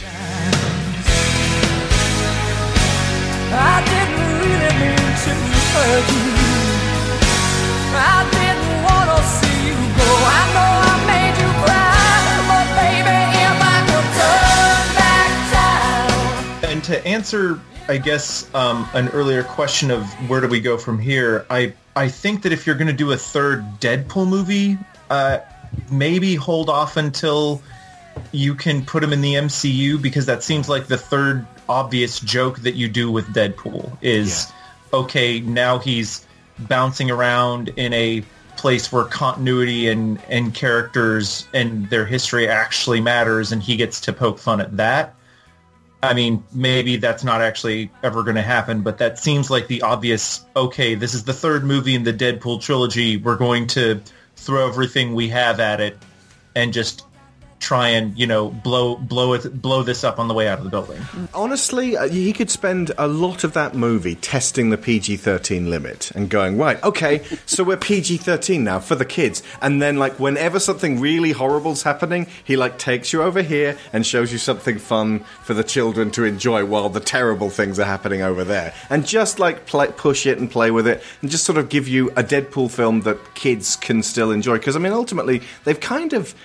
not so much done everything with this one, but, like, how many more gory things do we necessarily need to see? Well, this is one of the... And how many more times can you say fuck? And in fact, one thing... there are two uses of the C-bomb in this film. When Black Tom, who was like a brother to me... that was actually my favourite gag. The running gag of... That was the only bit that actually first started making me smile. The running gag that Cable's a racist and Cable's just being uncomfortable with the insinuation. That was funny to me. That was pretty great. That was good. But yeah, Black Tom used it in the prison. And that's... Like, that's your one C-bomb because... he's Irish, and they say, oh, you're concha. I just say all Irish people out there. I was going to say. But rough Irish boys do that. I fought at a prep school, and I recall. But then what when Cable's... was that? We're busy laughing at Deadpool going full-on Winnie the Pooh, and Cable says, you dumb cunt. And, like, the entire scene kind of stopped for me, because I was like, ugh. And it's what idea. It's almost like Deadpool could have gone, whoa, you came in here and dropped the C-bomb? And I mean, I know we're R-rated. Like, and obviously they could have written a way better gag than that, but just something which showed that Deadpool has a limit. Because that's what's great about his character. He does draw the line sometimes. Mm. The problem for me is that the first use of that word in any given scenario is kind of the shock. The second is your 7-year-old obvious attempt to replicate the shock, which you can't because you already had it. And I get that obviously Cable's like edgelord, but it wasn't funny when he said that, and they didn't remark upon it. Ergo, not worth it. Mm. Indeed. But this is what that kind of ties in with what I was going to say about the what is actually a restrictive thing about the R rating, which is that you use it to do what you want to do. Anything you do after that point is just you seeing how far you can push the envelope, and that is not particularly interesting. And they did push it pretty far in this one, and as you said, they've got to make sure that bros watch this movie, and that, unfortunately, that's a crude master to serve. Yeah. You know. But there's a whole lot of crude. Like, the whole shirt-cocking thing, apparently I'm just in the minority here on lots of stuff, because that whole sequence, I was like, that's completely unnecessary. Really? Obviously it wasn't necessary. Like, I need this scene. It's necessary. I didn't find that funny at all. Past the part where she reaches down and goes, oh, and then there's the first shot of him with baby legs. After that, I was like, all right, we get... Oh, Jesus. All right, it's not... Okay. Folks at home who might not know people by their voices, this is Chewy, the only one who laughed like a drain the whole way through. I believe you laughed at Vanessa's funeral. Just rib-tickling yourself as Vanessa was lowered into the ground. And aroused. Let's not forget that part. And as Celine Dion was singing, "Let me go out of ashes," you weren't crying, son. You were crying with laughter. Mom was elbowing me. Will you shut up? This is sad. You can tell it's sad. Listen to the music. That's right. Yeah. So when Bambi's mom was shot, when did you stop laughing? Last week, actually. Wait. I had another idea for Deadpool 3. Uh-oh. Exactly. So, when Marvel gets the rights to everything back, and do a Deadpool 3 that's MCU compatible, but don't make it part of the MCU, but give Deadpool access to Disney. He can jump around between Marvel things, between Star Wars things, between animated things. He can show up in Toy Story. Oh my God, it'll be brilliant. Deadpool, that's not a bad idea. A Disney story. Honestly, that I'd say, like, do that after the MCU one. Make it Deadpool forever. Oh my God! If they just start using him as like a little Where's Wally character, and he just turns up in the background in just little bits in every single Disney film. There's even a way he could do it. Just give him the Infinity Gauntlet, and there he is. And he's like, and on it goes. As he is training the Padawans, we pan outside of the control window to a nearby asteroid where we see, and please allow me to finish this because it's going to seem like a bit of a jump, we see Thanos, who was the villain teased at the end of the first Avengers movie. Now, Thanos, as you know, owns the Infinity Gauntlet, which has the Time Gem, the Mind Gem, the Power Gem, the Space Gem, and the Reality Gem. If he holds the Reality Gem, that means he can jump from different realities. This will be our link to the Marvel Universe, from the Star Wars Universe. We then cut to Earth. Tony Stark realizes that there is... Tony Stark realizes this is someone that there is a... I know Tony who that Stark, is. I know who that is. This is the first person I've known. Tony Stark realizes... I do not recognize the chair. Tony Stark realizes that there has been a disturbance in what he will call a time ribbon. For the time being, I will allow J.J. Abrams to think of a better term for this. And actually animate him in the classical 90s Disney style pantsing beast during that particular ballroom scene. Just beautiful Glen Keane animation on Deadpool. It would be wonderful. Just make him a toy in the background of Toy Story 4. just sitting on the end of Andy's bed. There is virtually limitless. But again, they do have to make sure they don't overplay their hand with him, because what DC are still doing with Batman has made me fucking sick of that guy. I love Lego Batman, but and obviously Batman's a huge money spinner, but I feel like they've hammered that character into the ground to the point where I'm not interested in what regular DC do with him. And the dismal ticket sales for Justice League would corroborate that I'm not the only one. Didn't they do like a little short with Stitch where he turns up in loads of stuff? That's where I got my inspiration from. Deadpool is effectively Stitch. Oh yeah. Deadpool and Stitch. Yes. I mean, that's a... Jeez. I mean... That's a buddy movie. But that's the thing. Like, then you've got two wacky guys. They're basically the same. No, he's way better when he's up against extremely serious people. So that's fair. Yeah. Deadpool and Elsa. There you go, Disney. I made you $500 million. Do you want to build a snowman? One thing I would love to see, and I didn't come up with this. I don't remember who suggested it first, but it was right after the first Deadpool came out, and at that time they were suggesting it for a proper X-Men movie. But now I would love to see Deadpool show up for a quick cameo in an Avengers movie, mm-hmm. and try to do Deadpool stuff and like say fuck and get censored and be like have it actually bleep him and be like, wait, I can't say fuck. Oh, no, come on, Disney. That was exactly what I was thinking about for the third movie. Have him. Yeah. I mean, he has to kind of realize it, and so yeah, I know I can't even say. Like, whatever we come up with, the guys writing can do way better. And I think we're just hoping to be muses at this point, yeah. for better writers. But honestly, like, Deadpool getting on in this world, aside from the actual process of dealing with children. It's difficult to see where else they could go. I mean, whoever said that it felt natural for what happened to Vanessa was absolutely right. Deadpool carrying on doing what he does and not expecting reprisal was fucking dumb of him. I really love them bringing Vanessa back, but I almost wish that they'd done something where instead of killing the guy, Deadpool, like, you know, puts his finger in the gun and says, like, hey, look, man, I've gone through some stuff, and just, like, takes the guy aside and stops him. Obviously, he saves Vanessa, but he does it by having, like, a heart-to-heart with him, like maybe a callback to the whole, this will just take about 30 seconds or so. That actually would have been in keeping with the process of what he was going through in the movie. I think they were just drunk on their own power at that point. We've got to give him a crowd-pleaser at the end, and the Cher music and the rhythm of that, and the joy of knowing that he could reverse this. And it was just mayhem. It also would have...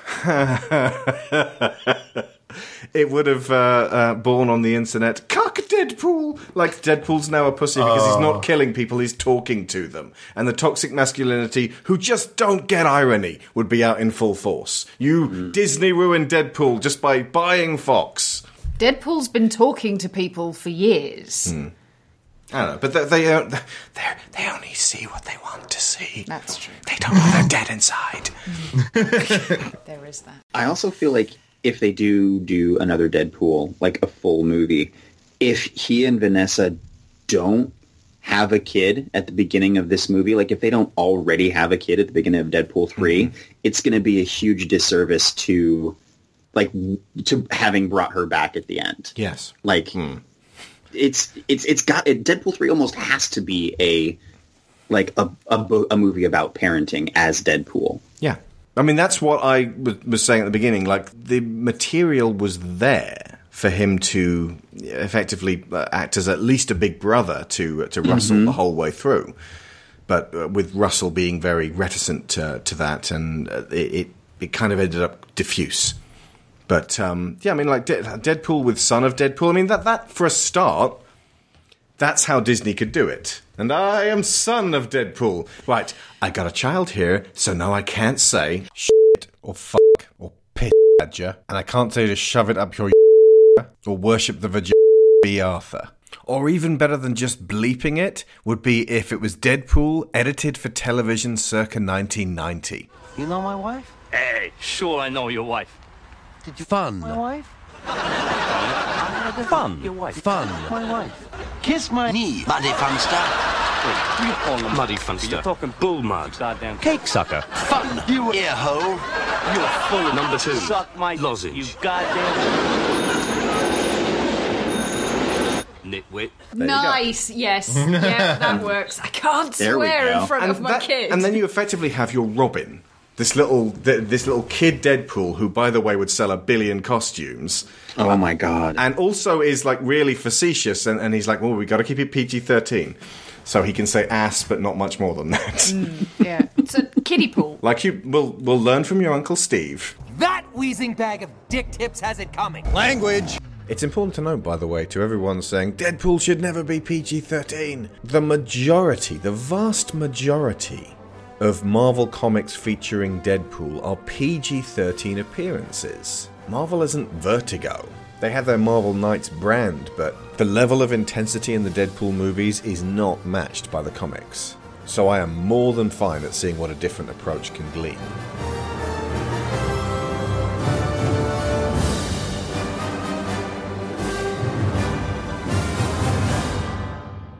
You'd effectively have Bebo's daughter from the Raising a Geek Kid podcast. Of course, Princess. Oh, even better if it's a girl. Even better if it's a girl. Princess Deadpool, in fact, could be, because it's like Disney. Oh, you know what?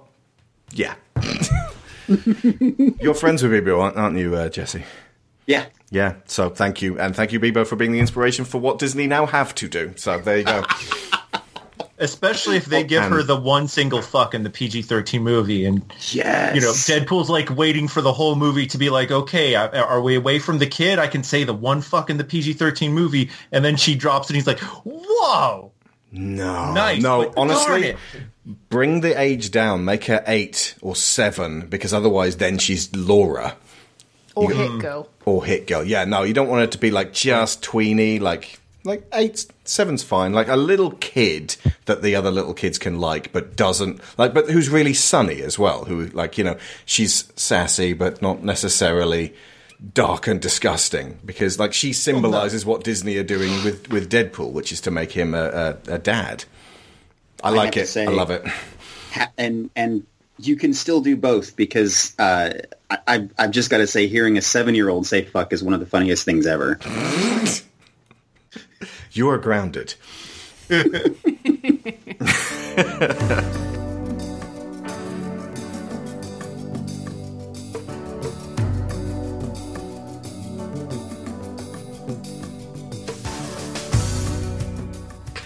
so which dramatic moment resonated with you most? I have two. Okay. And I can tell you exactly what they were. The first one was when Wade grabs the guy out of the car and steps in front of the lorry, and it's the look on his face when he does. Mm-hmm. The second is when he says to Russell, there will be people in your life that treat you better than these guys do. Give them a chance to do that. Mm. I'm misquoting there, but that's essentially the point of what he's saying. It actually annoyed me a bit that Russell still clung to the I can't trust you at this point thing. It was true to the character, but it just felt like that was something that was so heartfelt and so true, it should have got through. Like that, you shouldn't necessarily have to take a bullet for someone for them to actually trust you. Yeah, I know it's hard to get through that stuff, but the super dramatic leaping through the air to get shot and then to have that trope follow through, and even Russell could have said, "Oh, you took a bullet for me," and then Deadpool was like, "Oh, you went back in time, Cable. Thank you." So at that point, Russell could have gone, "Ah, you took a bullet for me, but he engineered this so that you'd take a bullet for me. So now I don't trust you." Again, this is my problem with that particular. Russell's got to be a little bit too mature to work out. Oh my God, that's it. To be able to work out that it doesn't matter that Deadpool didn't actually get killed in that moment, because he thought he was going to. Well, not there. That was absolutely the spirit of that scene. Yeah, but that's almost like that's what they're trying to say specifically. In which case, it doesn't matter if people don't really die; it still means something if you think they do. In which case, Cable could have shot him in the shoulder, and also Russell uses his ass pen to take off the widget, and then they press 7 because Domino says it. It takes him 10 seconds, and he could have done that during the 5 fucking minutes Deadpool is dying. And by the way, that 5 fucking minutes is going to elongate every subsequent time you guys watch it. It's like a gypsy curse.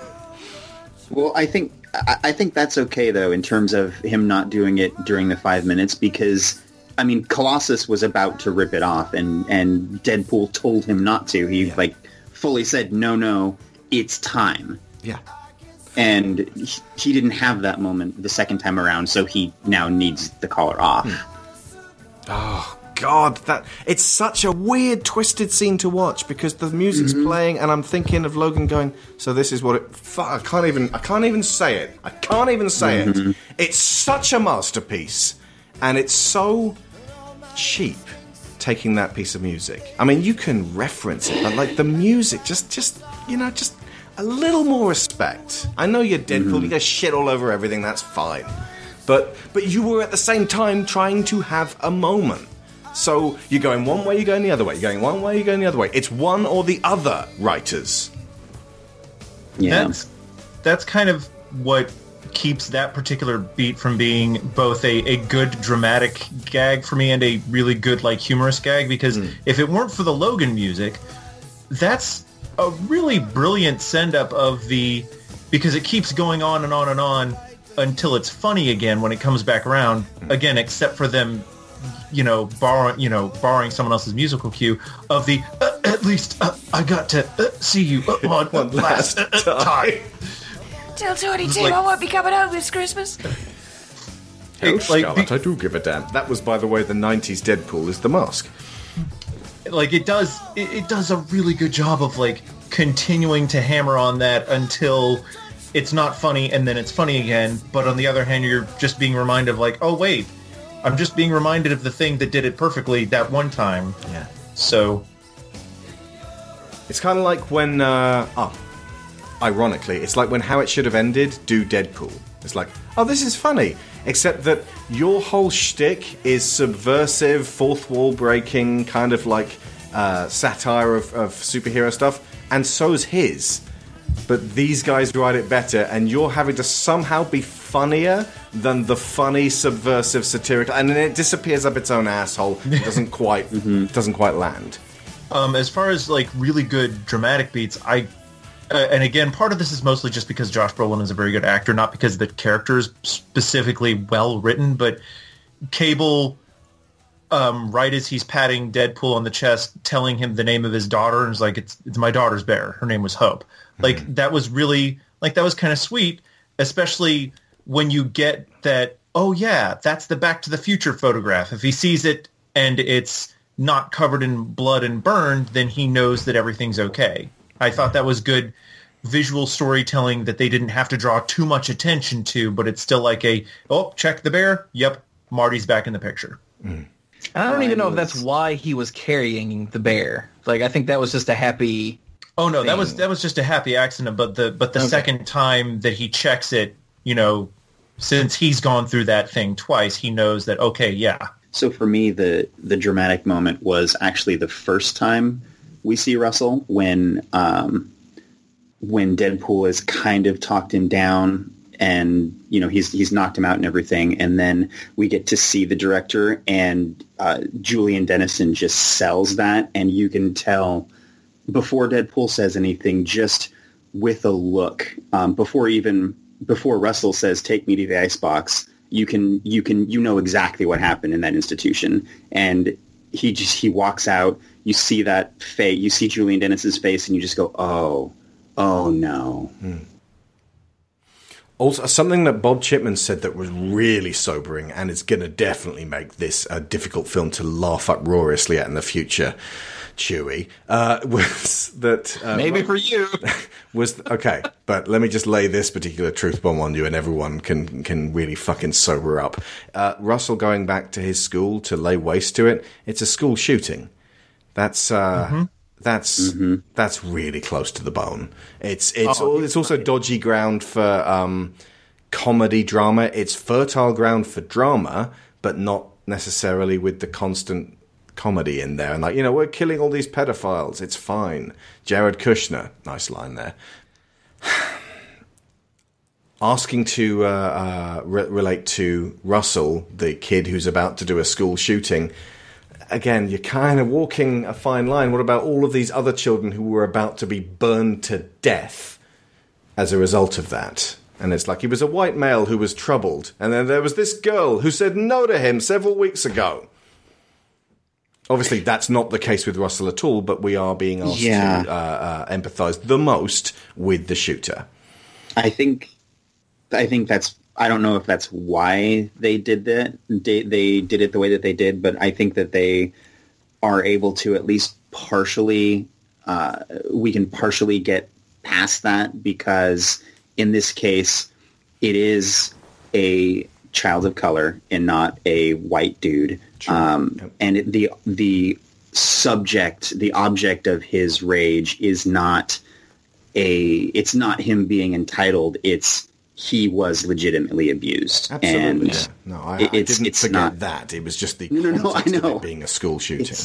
Yeah. I think they are conscious of that, and I think the way they've set it up to be Russell is specifically going after the source of his pain, that other people are going to die as a result of it, is portrayed as a tragic accident rather than he goes in there and randomly starts blasting. Well, the closest parallel is actually not a school at all, but one of those fucking places that Mike Pence is so fucking keen on, where they teach you to pray the gay away and torture young troubled teens to the point where they're just suicide, because you have made me hate everything about myself. Yeah, now see, if there was a scenario where somebody who had been through one of those places went back to it and blew it up, you can be damn skippy, we'd be feeling sympathetic for them. Not for their actions, but certainly for their motivations. But you see what I mean about, like, this is... It's dodgy fucking ground to put your, farcical comedy in. So it makes it harder for me to laugh at. Deadpool 1, the people who were harmed and put in danger, the people who were the most vulnerable were the guys that were picked up by that, like I said, the Kmart Weapon X, and, were being experimented upon and abused and exploited. But most of the people who get harmed in the original Deadpool are just scumbags, and so it's much easier to just laugh the whole way through that film. They get serious in this one, and they're upping the ante, and that's possibly why it didn't work as well for me. The first Deadpool, I watched it again the other day before seeing this film. I love it.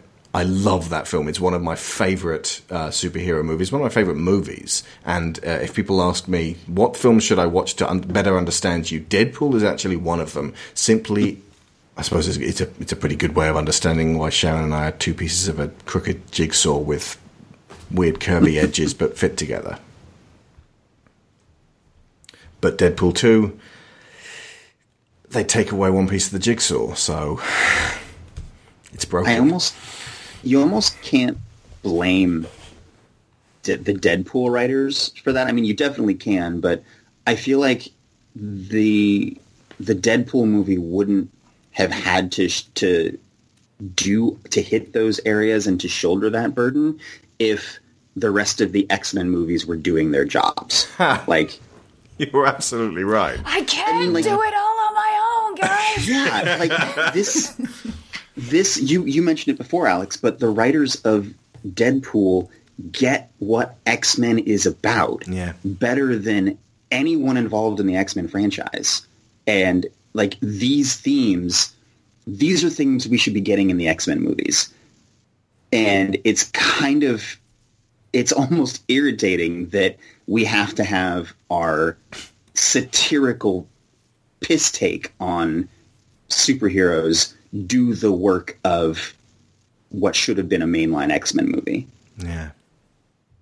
And I think the writers know kind of like the high wire act they've got, because the entire drive of the title character is to ensure that this, if we're going to call a spade, is to ensure that the potential school shooting is not stopped by a quote-unquote good guy with a gun. And he literally gives his life to keep that Bingo. From happening, because he knows that that's not actually going to solve the problem. Mm-hmm. I don't know. So how about Matt Damon? Who was Matt Damon? I've seen it twice now. He was the two rednecks talking about toilet paper. That was Matt Damon, Alan Tudyk. I recognized Alan Tudyk was the guy on the right. Yeah, Matt Damon was the guy on the left. And I had to look that up because I recognized him, but I couldn't place it. Talking about toilet paper. Wow. I was too busy just going, the Pina Colada song, the one from Guardians of the Galaxy, very close to where they get led into a super jail in yellow jumpsuits. And Deadpool's being led into a super jail in yellow jumpsuits. Maybe any other song than that one that isn't on Volume 1. But they went instead for Thunderstruck by AC/DC, which is on the Iron Man 2 soundtrack, but wasn't in the film because for some reason Iron Man 2 had a all AC/DC soundtrack, but not a soundtrack that was all AC/DC, if that makes any sense. It's ridiculous. Fuck. Now my head hurts again. AC/DC is Iron Man, for God's sake. I'm not saying, lay off AC/DC forever, but, if they put on Immigrant Song, I'd go, come on, guys! You know who that is now! Yeah, that's a Shrek thing, damn it. Oh, of course, yeah, sorry. Now, you're thinking of Mystery Men's All-Star. That's a Shrek thing. Hi, I am Pencilhead. And I am son of Pencilhead. We erase crime. Two generations. Doug Jones there. Right. Yes, thank you. So let us know on Twitter, especially if you had mixed feelings about Deadpool 2, and give us some nuance in those 140 characters. And we're a school, remember, so show your workings out. What bits of it worked for you, what bits of it didn't. There's not much we can do with, I liked it, and nothing more, no other information. We're not Chewie, who considers The Mist to be the greatest romance of all time.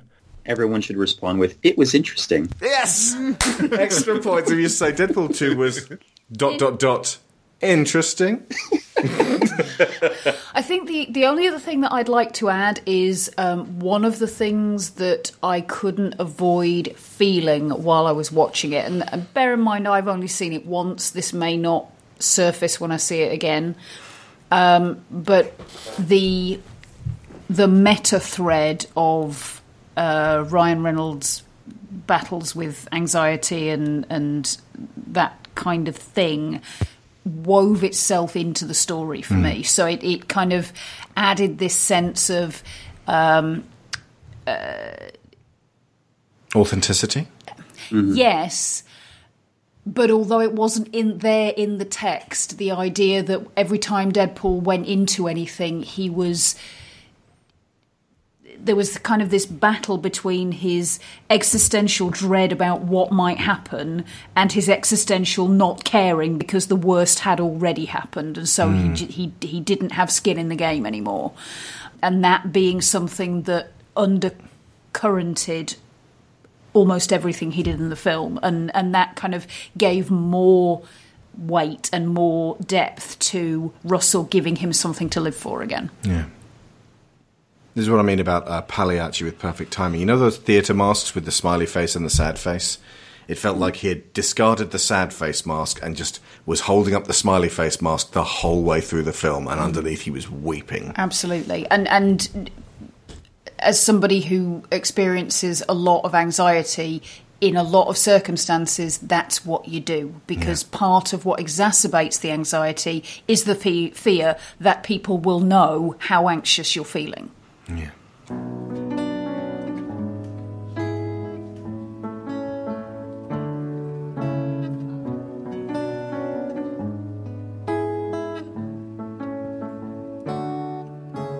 Talking away. Oh, I don't know what I'm to say. I'll say it anyway. Today is another day to find you. Shying away. I'll be coming for your love, okay? And take on me. Take me on. I'll be gone in a day or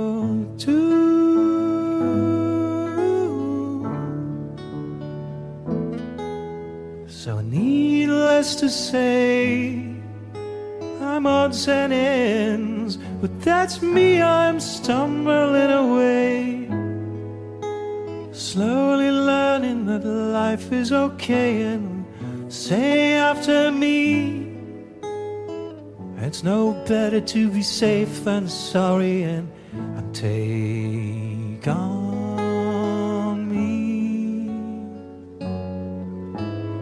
take me on, I'll be gone in a day or two.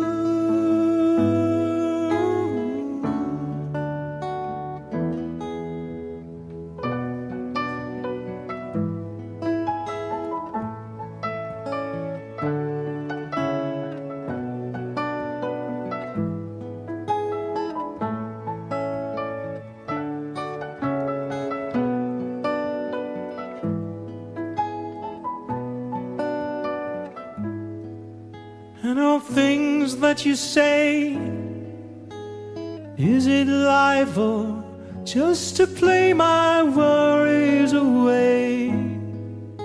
You're all the things I've got to remember, you're shying away. I'll be coming for you anyway, take on.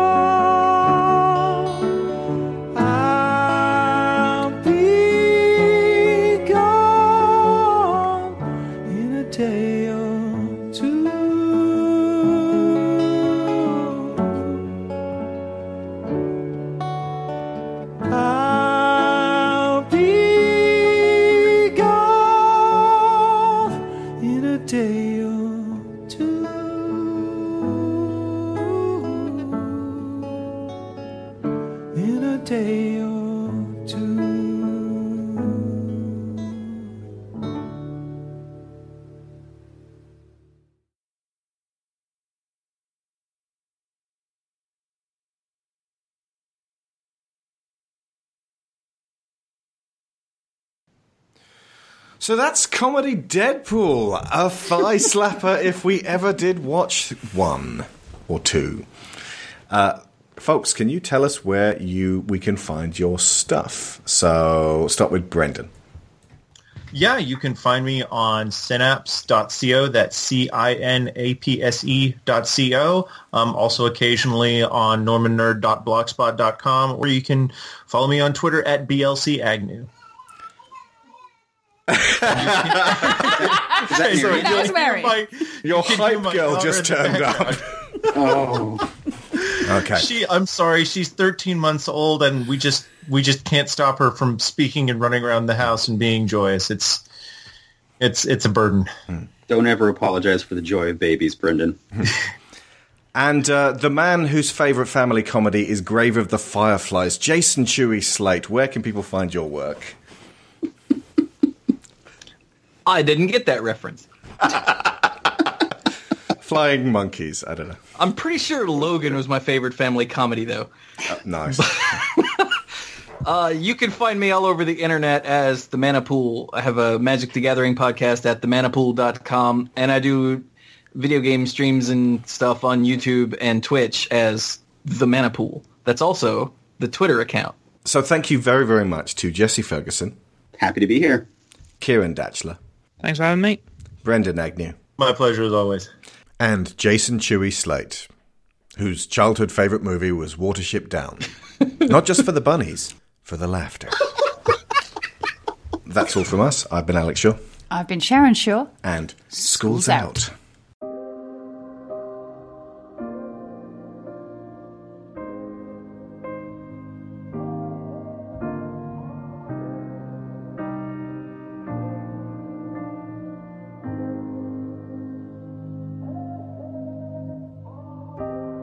What's left to say? These prayers aren't working anymore.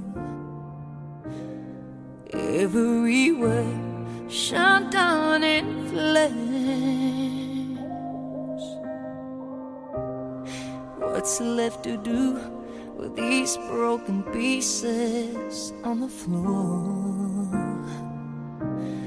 I'm losing my voice, calling on you. 'Cause I've been shaking, I've been bending backwards till I'm broke, watching all these dreams go up in smoke. Let beauty come out of ashes. Let beauty come out of ashes. And when I pray to God, all I ask is, can beauty come out?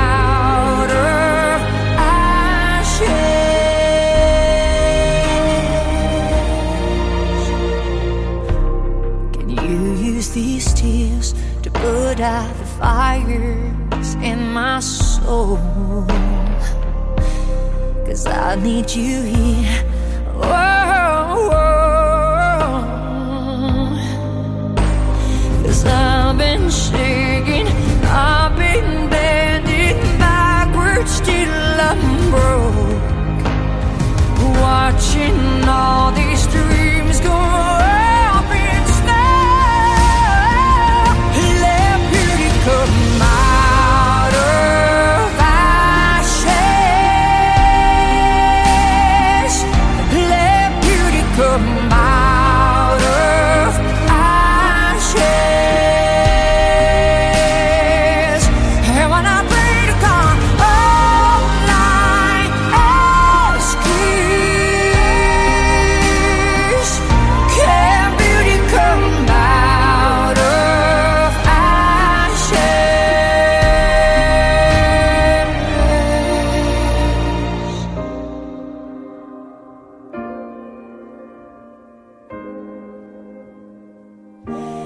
Can beauty come out of ashes?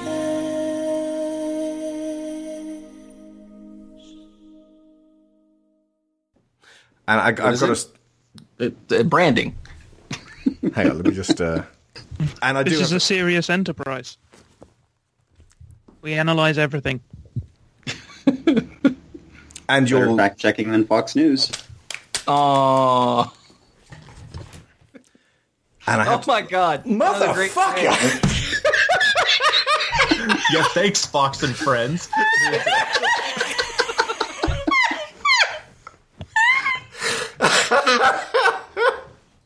Did I bring Sharon again? Yes. Oof. And just need to wait for it quiet and peace and silence. Hold on. It's not worth it. I'm trying so hard not to keep interrupting you on purpose just to piss you off. I'm trying so hard. This is our own version of Wade's death scene, y'all. It is. Yeah, you keep doing it until it's funny again. Right. Well, let me tell you what I was going to say. Which is that you're listening. That wasn't me. God. I might have to leave the room. No, listen. I'm trying. I just got to get it said.